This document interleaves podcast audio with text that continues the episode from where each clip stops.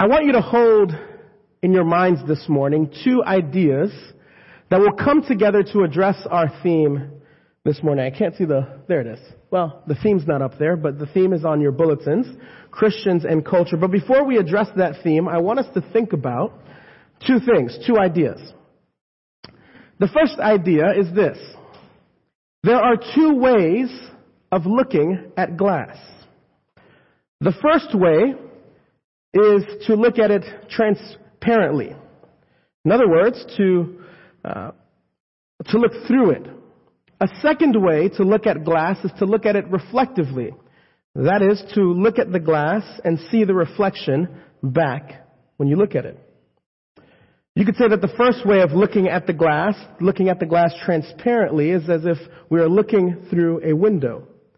The second way to look at glass reflexively is to say that we are looking at a mirror. Okay?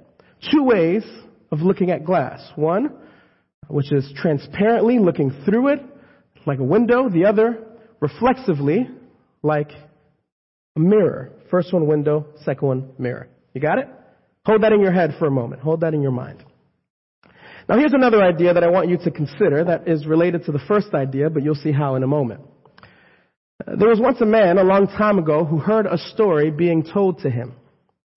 And the story was about a man who had done something very wrong. He had harmed someone else by taking something from that man. The man who was hearing this story was moved by this story. He immediately said to the person telling him the story, this is a terrible thing. Something must be done. This terrible act cannot go unpunished. But here's what was missed by the man hearing this story. Some of you know what story I'm referring to. It was the story of David when the Nathan prophet came to him. You see, David was hearing this story about another man as if it were a window to see what someone else was doing. But when the prophet Nathan came to David, he was holding up a mirror to David and causing him to see himself in that mirror reflected. David, you are right. Something must be done for this terrible act that you yourself have committed. There are two ways to look at a glass. Looking through it as if you are looking at a window, and looking reflexively as if you are looking at a mirror. Now let's consider our theme in light of this illustration. The theme that we've been considering on Sunday mornings for at least four weeks now is the question, how should Christians live in a culture that does not know God? How do those of us who know God live faithfully in a place full of people who do not know God and in some cases might even be offended by the very idea of God? And this is a very important question. And Jesus once told his disciples, you are a city on a hill. You are to show the unbelieving world your light by doing good works among them. We, of course, hear this call, and we want to do the same. We want to be able to show the world our light, the light that we have from Jesus. How, we've been asking, do we love and worship God in this kind of environment? Another way of asking this question is how do we love and worship God while living in Babylon? You know, that old city that we have been alluding to, that place where the ideas, the beliefs, the values that people live by are counter to the beliefs, values, and practices that we are supposed to live by as the people of God. And yet, there is something surprising when we consider this question, how do we live in Babylon? You see, because it's not as simple as seeing those outside who are citizens of Babylon and thinking about how we are to minister to them. There's something surprising when we think about the reality of where we are. You see, some of Babylon has come into us. We, quite often, reflect the beliefs, the values, the practices of Babylon. So how are we supposed to minister in Babylon when we are stained by Babylon, when we have become dual citizens of Babylon? It's not as simple as saying we know the truth of God and they don't, so we need to share it. Things are a little messier than that. Because the truth of God isn't a window to see the wrong of others. It is a mirror that stares back at us too. When we look at the truth of God, yes, we see unbelieving Babylons and all of its citizens, but we also see ourselves standing there too. The truth of God arrests us. It speaks to our need as well. And unless we truly understand this reality, we will never be able to really know how to live in an unbelieving culture. Christians who do not see themselves reflected in the mirror of scripture can't do good in an unbelieving culture. We only do harm. Now when we've considered this question, how to live as Christians in this unbelieving culture, we have mostly considered the advice, the guidance, the counsel of Daniel and his three friends. You remember Daniel. Daniel was taken from his homeland into the city of Babylon. He and his three friends were, were taken there and they were uh, men who were going to do administration there, a part of the political system. And every time we viewed these individuals, we saw that the culture was opposed to their faith.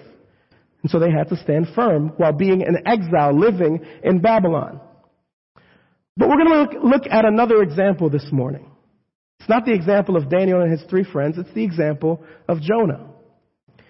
If Daniel and his three friends are the model students, then Jonah might be considered a delinquent. But before we get too harsh and before we criticize Jonah too much, we have to prepare ourselves because we might find that we look a lot more like Jonah than we might have guessed. Yes, Jonah is the reluctant prophet, the shameful prophet. But I want you to listen to the story carefully as we find ourselves reflected back in the narrative. There's something going on in this story that should alarm us. Things aren't the way they're supposed to be. They often come to us packaged in a way that we might expect it to come to us. And then all of a sudden, the language of the story surprises us at every turn. And I have to say something before we get into the story because many of you know the story of Jonah. In fact, if we were to go outside right now and ask someone, hey, what do you know about Jonah, that prophet? I'm sure anyone, even if they've never stepped foot into this church, would say, oh, that's the guy who got swallowed up by the whale, right? We know the story. But I want you to put that part of the story aside for a moment. And I want you to receive this story as if you are hearing it for the first time so that it can surprise you because what is going to take place is upside down. It's not the way things ought to be because it's what happens when those of us who are the people of God are put to shame by those who are the unbelieving world. Uh, things look as they shouldn't appear.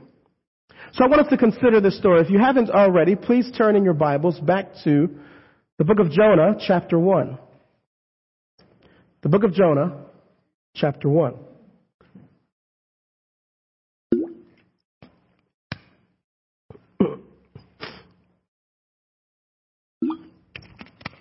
Jonah chapter 1. If you're there already, it's after Obadiah and the minor prophets, those small books that get lost within themselves. But here the story begins in a very usual way. Now the word of the Lord came to Jonah, the son of Amittai. Let's wait there for a moment. Uh, this is typical. In almost all of the prophets, the prophets, these books, they, they begin with the announcement that the word of the Lord came to the prophet. So far, so good. Everything is normal. Everything is as it should be. The word of the Lord is supposed to come to the prophet. The prophet is supposed to hear the word of the Lord. And then the prophet is supposed to go to announce the word of the Lord. Uh, this is the way things function. You see, prophets had a unique role in the life of Israel. Prophets are considered the mouthpieces of God. They are the ones who are supposed to hear the word of God, receive the word of God, and then go wherever they are supposed to tell it. So that if you heard a prophet speaking, you are essentially hearing the word of God. It is as if the Lord is speaking when that prophet speaks. So there's a criteria, of course, for the prophet. The prophet hears the word, and the prophet is only supposed to say whatever the Lord has given that prophet. So we have the message from the Lord. Verse 2, get up, go to Nineveh, the great city, and call out against it, for the evil has come up before me. Again, this is not, uh, this is not strange to us. Typically, the prophet of the Lord was supposed to go and speak to the people of Israel. That, that's normal. But occasionally, it's also normal for the prophet of the Lord to have a message to those who were foreign oppressors, those who were other nations, those who were uh, Babylon, if you will, although this is Assyria, but you get the point, right? Citizens of another nation that did not honor God. In fact, when you look at those nations, all you see is sin, uh, bloodshed. These were people who needed to hear the word of the Lord. And so the word of the Lord came to the prophet. Get up, go to Nineveh, call out against it for its wickedness. And so, things are normal so far, even at the beginning of verse 3. The word of the Lord says to us, after this word came to Jonah, get up and call out to the city. Jonah got up. So far so good. He got up to go as far as possible away from the presence of the Lord as he possibly could. Now things are becoming strange. Uh, notice the way the language is there. It says the same word. He got up. But he rose to flee to Tarshish from the presence of the Lord. He went down to Joppa and found a ship going to Tarshish. So he paid his fare and went down into it to go with them to Tarshish away from the presence of the Lord. Now let's think geographically for a moment. Jonah was ministering in the northern part of Israel. And Joppa is a place where you catch a boat in the southern part of Israel. Nineveh, the place where he is supposed to go, is just east of the place where he is. Tarshish is essentially the furthest you could go in the known world westward. So here's what Jonah is doing. The Lord, the Lord is telling him to go east. It's as if you were to tell me, hey, Kerwin, go over to Indiana. And so I got up, flew to California to get on a boat to go to Japan. It's the furthest possible distance from where I am supposed to go. But there's something strange about what Jonah is doing. Not only is he going as far as possible away from the presence of the Lord, but he is going away from the presence of the Lord. The Lord God, who called this prophet We'll see later on, the creator of heaven and earth, Jonah is going away from the presence of the Lord. He should have known better. It's a bit absurd what he's trying to do. Jonah, it doesn't matter where you go. You can be in Israel, you can be in Nineveh, you can be in Joppa, you can be in Tarshish, you can be on the sea. You cannot leave the presence of the Lord. He should have known this. Psalm 139 says as much. You don't have to turn there, but let me read to you the words of David. David says, Where shall I go from your spirit? Or where shall I flee from your presence? If I ascend to heaven, you are there. If I make my bed in Sheol, the lowest place, the depths of, of, of, of the earth, you are there. If I take the wings of the morning and dwell in the innermost parts of the sea, even there your hand shall lead me, and your hand shall hold me. Excuse me. Verse 11, if I say, surely the darkness shall cover me, and the light above me be night. Even the darkness is not dark to you, and the night is as bright as the day, for darkness is as light with you. Jonah, you should have known better. There is no place you can go to hide from the presence of the Lord. There's no place you could go, Jonah, where the Lord would not find you. And so, as you might expect, verse 4 tells us as much. But the Lord, despite Jonah's attempts to get away, uh, far away as possible from, from the Lord, the Lord hurled a great wind upon the sea, and there was a mighty storm on the sea, so that the, the ship threatened to break. The Lord found Jonah. What a surprise. But the Lord, being all powerful, having the whole earth as his dominion, sends a wind that causes a great storm, a storm like no one else on this boat had ever seen. And it finds Jonah.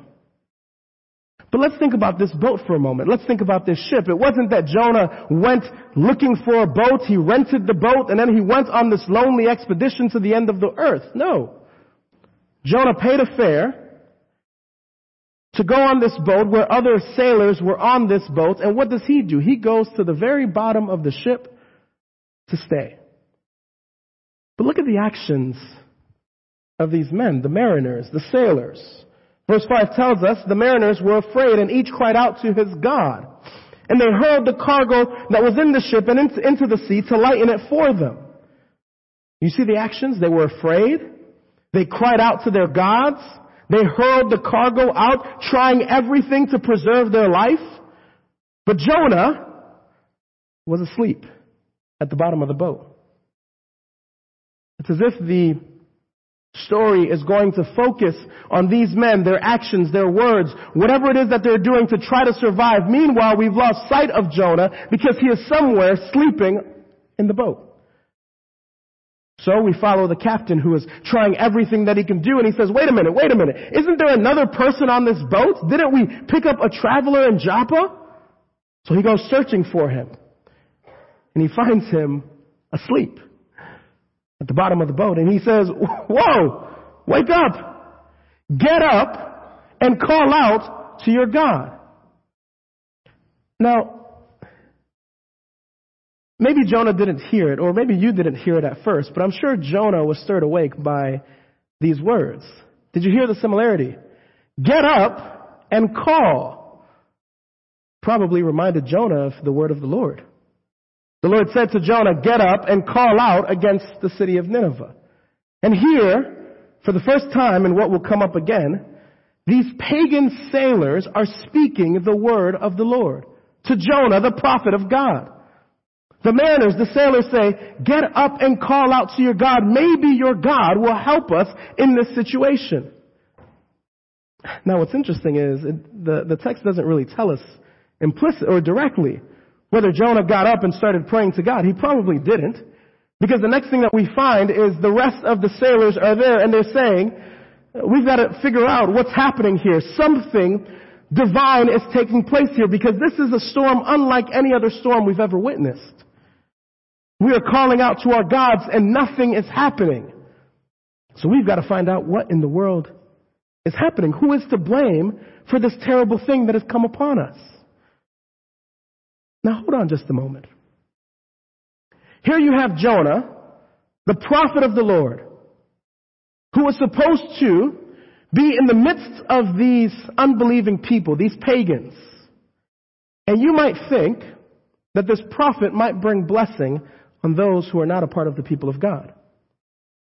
This is what the people of God were supposed to be, right? They were supposed to be blessings to those who were not a part of the people of God. And yet here we have the prophet of the Lord bringing curses on these people. Their lives are at stake. Their lives might end because of Jonah. And this is what these sailors are about to find out. They cast lots. Uh, that might feel uncomfortable for us. It sort of sounds like a game of chance, right? Throw some dice, pull some strings, whoever has the shortest string. But these are religious people. They believe rightfully so, that God is going to give some indication to them as to what is taking place to them. Maybe God, maybe some other God, but somehow they're going to receive divine insight. Now, by the way, this isn't unusual for the scriptures to describe this practice. In the book of Acts, for instance, the apostles do this very thing to determine who will replace Judas as one of the apostles. And, just like then, the Lord responds. Here in the book of Jonah, the Lord responds to this endeavor, to this action. The lot falls on Jonah. The sailors look at each other. They look back at Jonah. They say, What is this thing that you have done? Who are you? Where do you come from? Why? Why have you done this terrible thing? Tell us so that we might know how this storm may cease. All the while, the storm is getting worse and worse and worse and worse, and their lives are threatened more and more. They threw over almost all of the cargo, and it didn't do anything. And now, this man is to blame. This is the second time that the word of the Lord is in the mouth of these pagan sailors. Maybe you didn't catch it. The men say, What is this thing that you have done? You'd have to go all the way back to Genesis chapter 3 to remember when the Lord said it. He said it in the garden after Adam and Eve sinned against him, and as he is coming before them and they're hiding in their shame, the Lord says, What is this that you have done? It is a question of mercy, a question of grace, a question of opportunity to humble yourself, turn to God, and receive His mercy. And now these pagan sailors are asking that very same question. What is this that you have done, Jonah? Why are you hiding from God? Jonah responds. And you sort of have to chuckle at Jonah's response. Because you hear the pride of his response. You hear his back straighten as he says what he says. Look at what he says in verse 9. And he said to them, I am a Hebrew. I fear, I worship the Lord, Yahweh the God of heaven, who made the sea and the dry land. Let's think about this statement. He points out that it is the Lord who is causing this to happen. How do we know that? Because he says, the Lord, the God of heaven, who is over the sea and the land. We've already thought about the absurdity of Jonah pretending that he could outrun God. Now he admits his own stupidity. God has dominion over all the earth because He made it all. He is the most high God and He has the power and authority over the sea. He knows this. But look at what He says at the beginning of the statement. I am a Hebrew. I fear the Lord. Jonah identifies himself with the people of God as if to say, look, I am okay. This is my badge of honor. But here's what you have to realize. It doesn't absolve him of his stupid, dangerous actions. It actually condemns him. You should have known better, Jonah, if you claim to know the Lord. And then to make things worse, he claims to fear the Lord, to worship God. Jonah, if you are a worshiper of God, if you are, if you fear the Lord, then why are you running from him? Why haven't you cried out to him like these pagans are doing to their false gods. You want to know why? Because sometimes this is what religious people do. We make declarations to explain our standing before God and are completely blind to the irony of our stated beliefs. I am a member of the church. I believe in God. Then why don't you cry out to the Lord? then why are you bringing harm to those who are not a part of the faith? Then why does your life not demonstrate your understanding of God as Lord and your desperate need for His mercy and grace? Why do you act as if you saved yourself? Because the sea continues to grow stronger and stronger with its storm. And so they say to Jonah, who has all the answers apparently now, they say to Jonah, What should we do? And Jonah turns to them and he says, Take me and hurl me over the boat. Now, at first, you and I might think, How noble of Jonah. He wants to save these innocent men. He wants to, to, to stop bringing them harm. But is that really what he's doing? Jonah is essentially saying, Kill me. Throw me over the boat so that I might die. But think about it. If these men do this, his blood is on their hands. He is bringing more calamity on them. He is making them more guilty by his action, by his desire to be thrown over the boat. And you have to ask yourself, Jonah, were there any other options available to you? Could you have done something else? And the answer is obvious. Yes, you could have done what these pagans were modeling for you. They were calling out to their God. Perhaps you could have, Jonah. Cried out to God and said, Lord, help us. I have sinned against you. But please be merciful, even though you are God and I am not. But you know what that takes? It takes humility. It takes an ability to rid yourself of pride to say, I, I, don't want to repent of my sin. I don't want to make confession for my sin. Jonah isn't confessing here at all. He never says, this is what I have done. I have run away from the Lord. He tells them, but he is not sorry for it. Right? He never confesses to the Lord to say, I have wronged you. Please show me mercy. It's unusual. Because there are two things that this passage is teaching us about the nature of God. First of all, God is powerful. He is authoritative. He owns, He commands the whole earth. This place is His.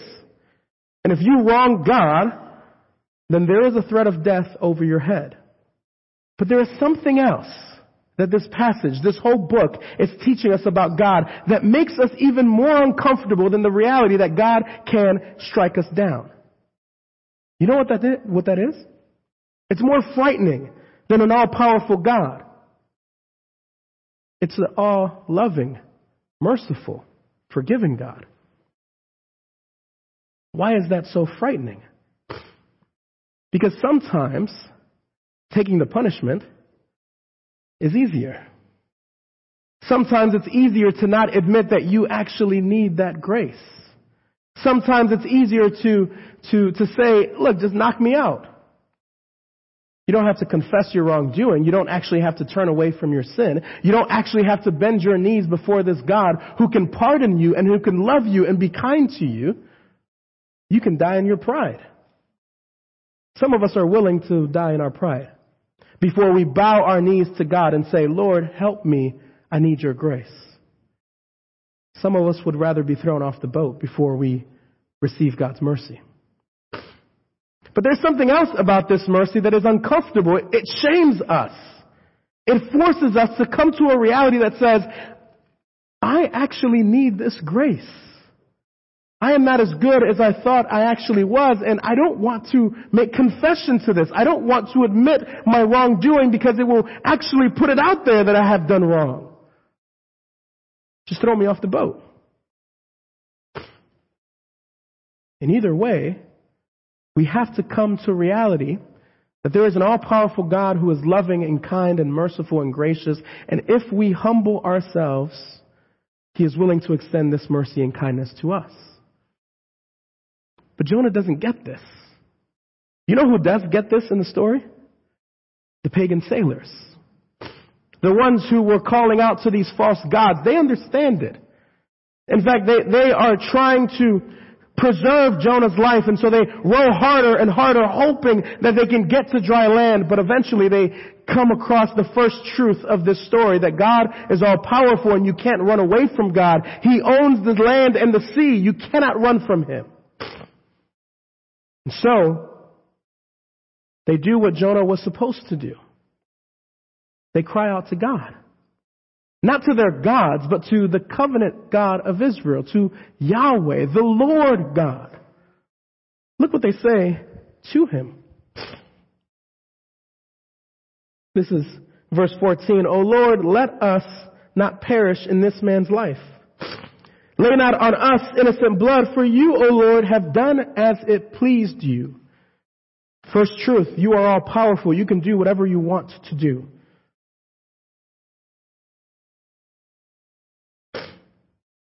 But please, let not us perish for this man's life. Lay not on us innocent blood. They plead for mercy. They acknowledge God's power, but they also plead for his mercy. And so they do the thing that they did not want to do. They throw Jonah over the boat. And Jonah doesn't protest. He doesn't learn from their crying out to God. And immediately afterwards, the sea calms down. And these men, These men who were pagans, who were sinners, who did not know God, they feared the Lord. The, the passage says exceedingly, greatly. It was as if you could be at the bottom of the sea and you could hear their shouts of praise to God. And they made sacrifices and vows to God. I wonder what those vows were like. Lord, I vowed to live my life for you. Maybe, I don't know. But they understood what Jonah never understood. Jonah is thrown over the boat, and for him, this is the end. He doesn't have to obey God's call. He doesn't go, have to go to those terrible people to Nineveh to, to share the, the, the warning, the, the word of the Lord to them. He doesn't have to bow down before God and ask for mercy. He can just die. but that's not the way the Lord works. You know the story. The Lord, being loving and kind and merciful to a man who was undeserving, who should have died in that sea, the Lord sent a large fish, a great fish, to preserve his life.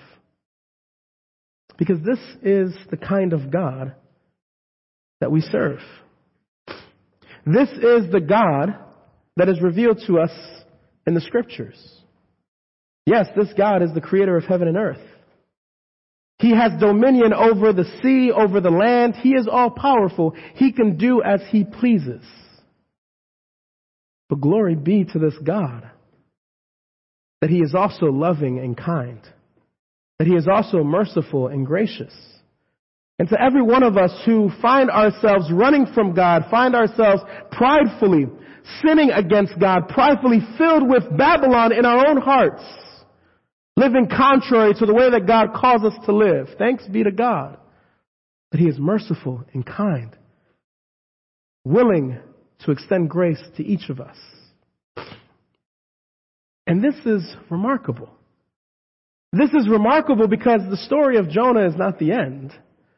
You all know this and you know where we have to go, right?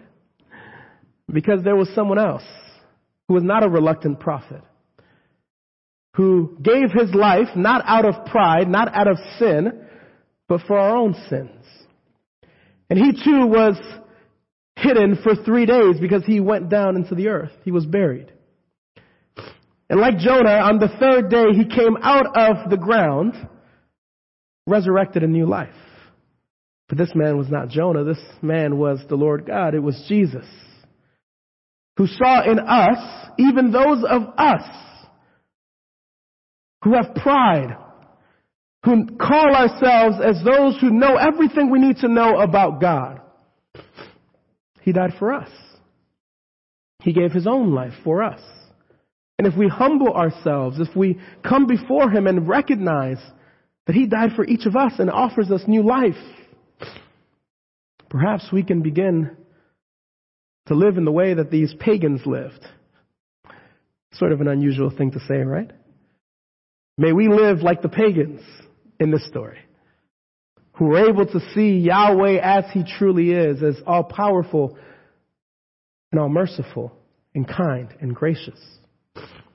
When we get back to the question, how do we live in a culture that is unbelieving, a culture that is opposed to God? We have to recognize that the word of the Lord comes to us too.